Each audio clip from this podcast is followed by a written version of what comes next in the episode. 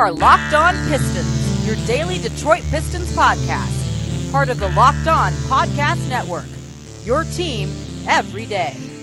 What is happening, and welcome to the Locked On Pistons podcast, your episode for Monday, September the 23rd, and some more top 100 lists today. This is your boy Matt Schoch, a sports writer here in Detroit City covering the NBA for the Detroit News and Associated Press. Pistons fan and follower my whole life, and a sports newspaper reporter for over a decade as well. Thanks for listening. Thanks for spreading the word about the Locked On Pistons podcast.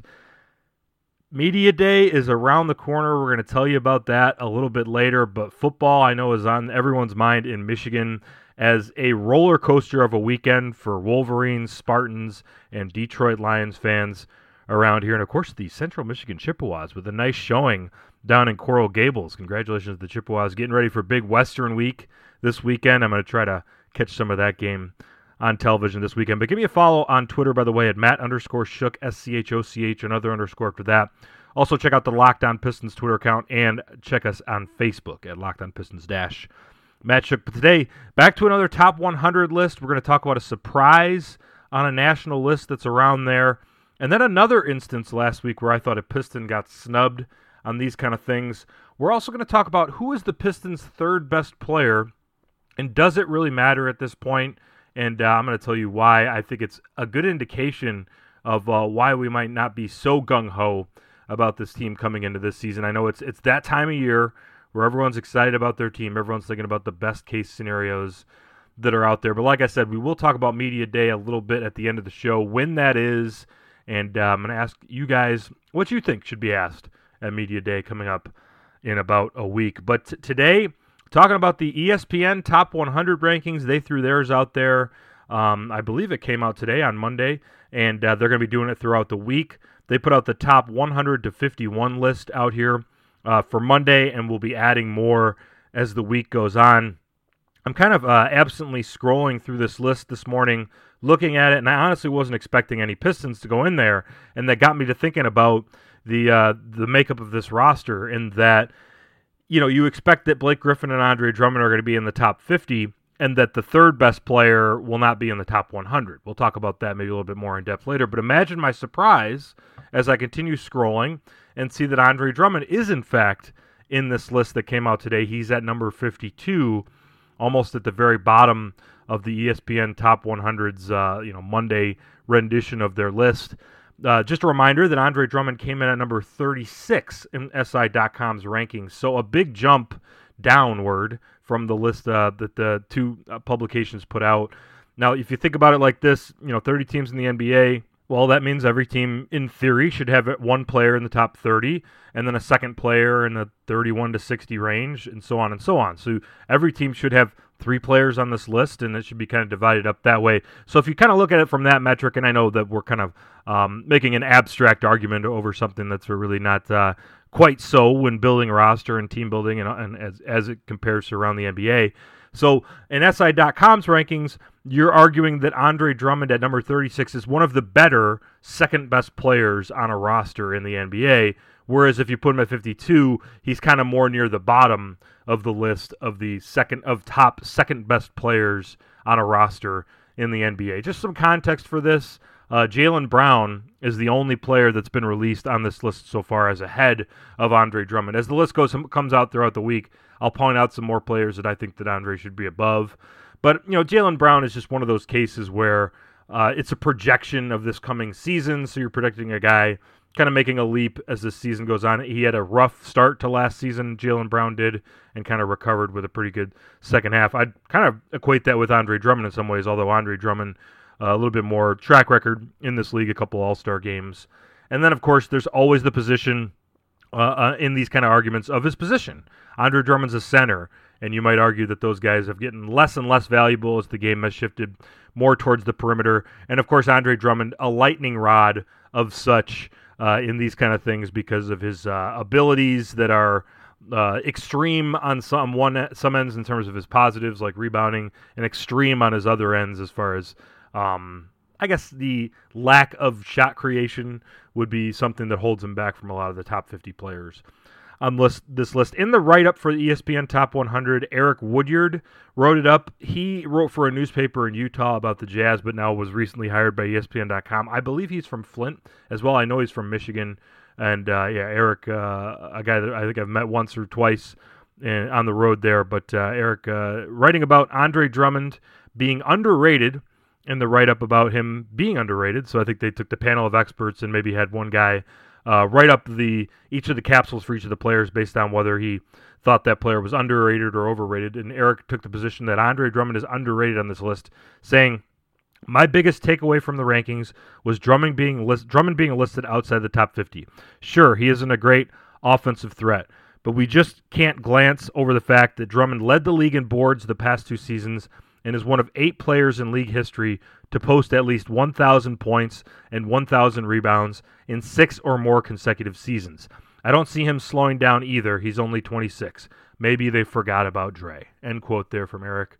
So standing up a little bit for Detroit, as we would expect a, uh, a Michigander to do. Uh, Eric obviously makes some great points about the uh, positive stats for Andre Drummond, but as we know, numbers can kind of be cut up however you want to, especially when you're talking about a guy as polarizing as Andre Drummond. So where do I stand? Uh, 36 on, e- on SI.com, 52 on ESPN. Uh, at the risk of being boring, you know, I, I kind of think that Andre Drummond is somewhere in the middle of there, maybe like the early 40s, the low 40s, something like that, mid 40s, just because I think as far as him being the second best player on your team, um, it's it's okay. It's not bad.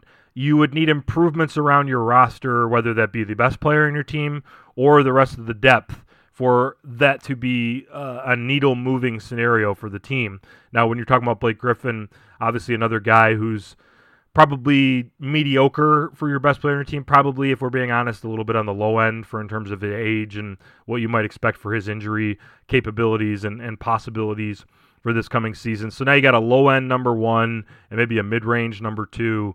And then, as we know, the roster kind of falls off a cliff, and we're going to talk about that a little bit later. So, where do you think? What do you think Andre Drummond stacks up? Reach out to me on social media uh, on where you think he would be. I would especially like it if you guys put together a list. Make your own, get this pencil and pen out and uh, make a list, scratch it out, take a picture of it, and send it to me on social media, 1 through 50 in the NBA, or maybe longer than that if you think Andre Drummond, like ESPN, is outside of the top 50. Where does he land, and what number would it be? And show your work. But uh, we talked about Blake Griffin a little bit already, and also came out last week was SI.com's all decade teams. They came out with their first team, the second team, and the third team Blake Griffin making the all decade third team, along with Dirk Nowitzki, Giannis Antetokounmpo, Dwyane Wade, and Kobe Bryant. Now, all four of those guys, with of projection for Giannis, are probably going to have better careers than Blake Griffin. All told, you know, certainly Kobe Bryant, Dwyane Wade, Dirk Nowitzki already have had all better careers than Blake Griffin.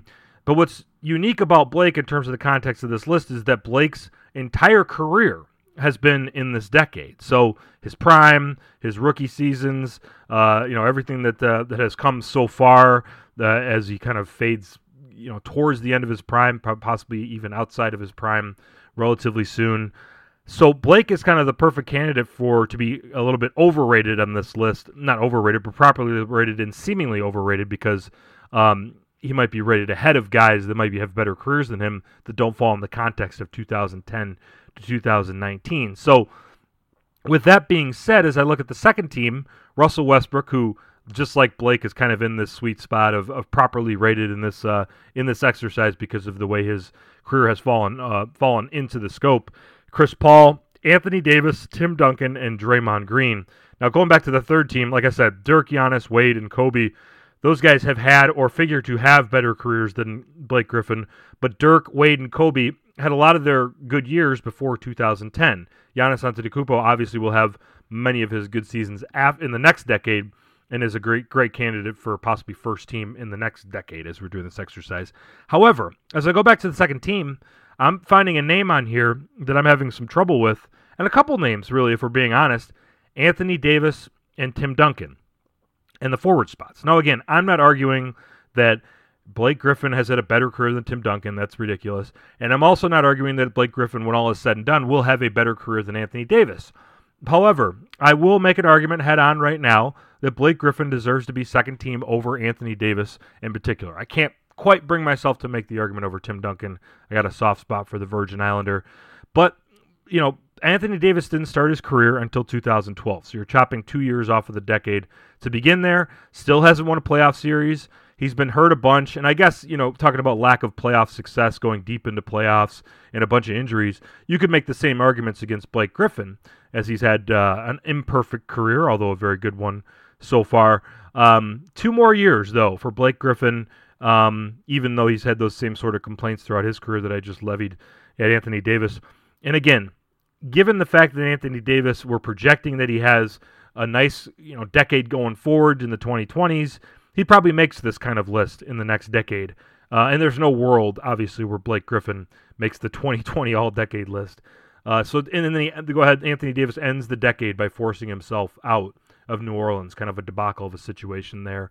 Uh, but Blake Griffin, on the other hand, 10th in scoring over the past decade, uh, has provided excitement, has grown into uh, a leader in his time in the NBA, has put up all sorts of All Star game numbers, has reinvented himself towards the end of the decade, uh, despite those injuries.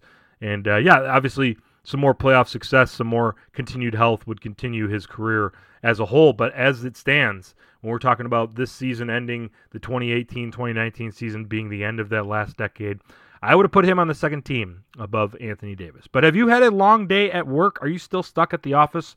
Treat yourself to the meal that you deserve and have your favorite restaurants come to you with DoorDash. This is a great app that you should be using.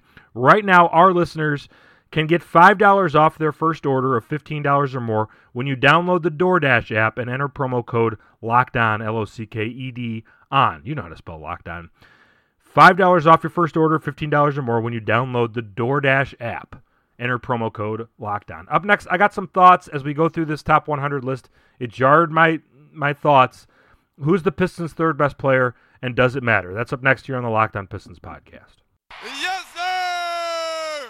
A little bit later on, we're going to talk some about Media Day, and I'm going to ask for you guys some input on what we should be asking at Media Day for the Detroit Pistons. Before we go on, I wanted to pass along the the big NBA news from last Friday. Not that big, but in terms of the middle of September context of big, they passed some tampering restrictions, some big new rules that they're to uh, randomly audit five teams' communications with rival front offices and player agents each season. So teams have to hold on to all that communication in case they are one of those five teams that gets audited uh, increasing the maximum fine for any tap- tampering up to $10 million, and also, uh, re- yeah, like I said, requiring those teams to save some of their communications um, over the past year. So, kind of an unbelievable uh, th- thing because obviously some teams are very upset. If you read between the lines, it's probably because of the Kawhi Leonard situation and how he ended up going to the Clippers, and that the Toronto Raptors are probably one of the teams that's upset about this in the Magic Johnson tenure with the Los Angeles Lakers. All the tampering violations and allegations that transpired from that. Again, these are issues that have been outside of the scope of the Detroit Pistons world over the past year. There's a lot of things going on in the NBA that have nothing to do with the Detroit Pistons, as far as we can tell, uh, in terms of deep the, the, the deep playoff runs, uh, all those kind of things, uh, top picks of the draft, things like that have been evading the Detroit Pistons over the past decade or so. Another uh, interesting development from late last week of the Board of Governors meeting is that they passed um, traveling provisions. They actually put some new language in as to what the gather dribble is. We've talked about the gather step over traveling. You can go on Twitter and find all sorts of videos and YouTube about what's traveling and what's not. They're trying to actually put a pen to paper about what that gather step is. So we'll see if there's more clarity. In my experiences with sports, and you see this with the um, replay rules in the NFL for the most part, I find that the more rules you add, the more complicated things get. So I think that, in my opinion, uh, without studying the issue too much on what the update is for traveling this year, I think that they're actually going to muddy the waters a little bit as opposed to what it was. The other rule is that they'll be announcing starting lineups a little bit earlier. You have to have your starting lineup in 30 minutes before game time as opposed to 10 minutes before game time. So helps for the daily fantasy, so that's probably the bottom line reason for that. But like I said, I'm talking about the third best player on the Pistons. Uh, some names that were on this list ahead of any third best player on the Pistons Ricky Rubio, uh, Fred VanVleet at number 88, Bam Adebayo, at 81, Spencer Dinwiddie, old friend there at 76, JJ Redick at 73, Lonzo Ball at 68, Joe Ingles at 62. Those were some of the names that jumped out at me as far as, man, it's disappointing that the Pistons don't have a player that I would expect while scrolling from this list to jump out at one of those numbers. And yet, I just named a bunch of players there that really aren't that good. And it's telling in a, in a negative way for the Pistons roster that that's a group of guys that I don't really have a lot of respect for. But yet, I don't expect for the Pistons to have any players of their third best on the roster to jump up and beat any of those guys on that list. So it's another indication that we know that the Pistons drop off in roster talent from number two to number three is a big one. Uh, again, you have a best player on the team who is kind of in the bottom half of where you want to be. Uh, the second best player is, depending on where you view Andre Drummond, is either a, a an upper echelon second best player on the team, or middle of the road, or possibly even towards the bottom of the list and then that big drop off. It feels like a bad place to be in terms of the roster. And again, the particulars of the 1 to 30, 31 to 60, 61 to 90 uh, metric that I'm pulling out here, it's not really that important that you land people in those particular factions. I'm just kind of using this criteria as a baseline look at the talent level of this roster. And uh, it's not a good one at the top five, six, so to speak. Now, uh, again, I think we've praised Ed Stefanski in the front office for doing a good job in terms of building up that talent level, in terms of that uh, four to eight or nine range over the past couple years. And not only that, but uh, have done a good job of rolling the dice a little bit so that down the road, those possibly even third best player or second best player on this list, uh, the potential, the ceiling for that is a little bit better when talking about guys like Luke Kennard, possibly even Bruce Brown, and uh, to a more roll of the dice but more upside uh, level that Sekou Doumbouya pick at number 15 in the draft this past June. Now, who's the third best player on the Pistons? You know, it's it's probably Reggie Jackson if we're being honest. Um, and maybe you're bullish on Luke Kennard. Uh, but you really can't make an argument for anyone else on the, this roster at this point, unless you're one of the Derrick Rose stands, and we know you're out there. And, and who knows? It's possible that Derrick Rose puts it together uh, this year and becomes the primary point guard for this team sooner rather than later, and uh, kind of puts Reggie Jackson on the bench, or maybe plays alongside him quite a bit. Uh, he, we know that Derrick Rose has the talent, but it's just as possible, probably even more possible, um, that he misses 60 games with an injury but uh, my point is that there's no one really in much consideration for the Pistons to be in this top 100 list. Uh, Reggie Jackson was on the SI.com top 100 list last year, I believe 97 or 98. Um, and he played pretty well at the second half of last season, as we know, and, and, and very well in the four game sweep in the playoffs. So maybe it's a little unfair that Reggie Jackson, in my mind, doesn't really deserve consideration uh, for the top 100 list. He was pushed off of the list, I think is the most accurate way of putting it because of uh, the new talent that's infusing the league. Every year you, you add more guys, guys make the leap, and of course, uh, guys that are at the back end of their primes, uh, with Reggie Jackson's injury history being the more most contributing part of that. That um, and he's probably even outside of his prime if we're being honest about uh, where his body is at this point. Um, so you know when Reggie gets pushed off.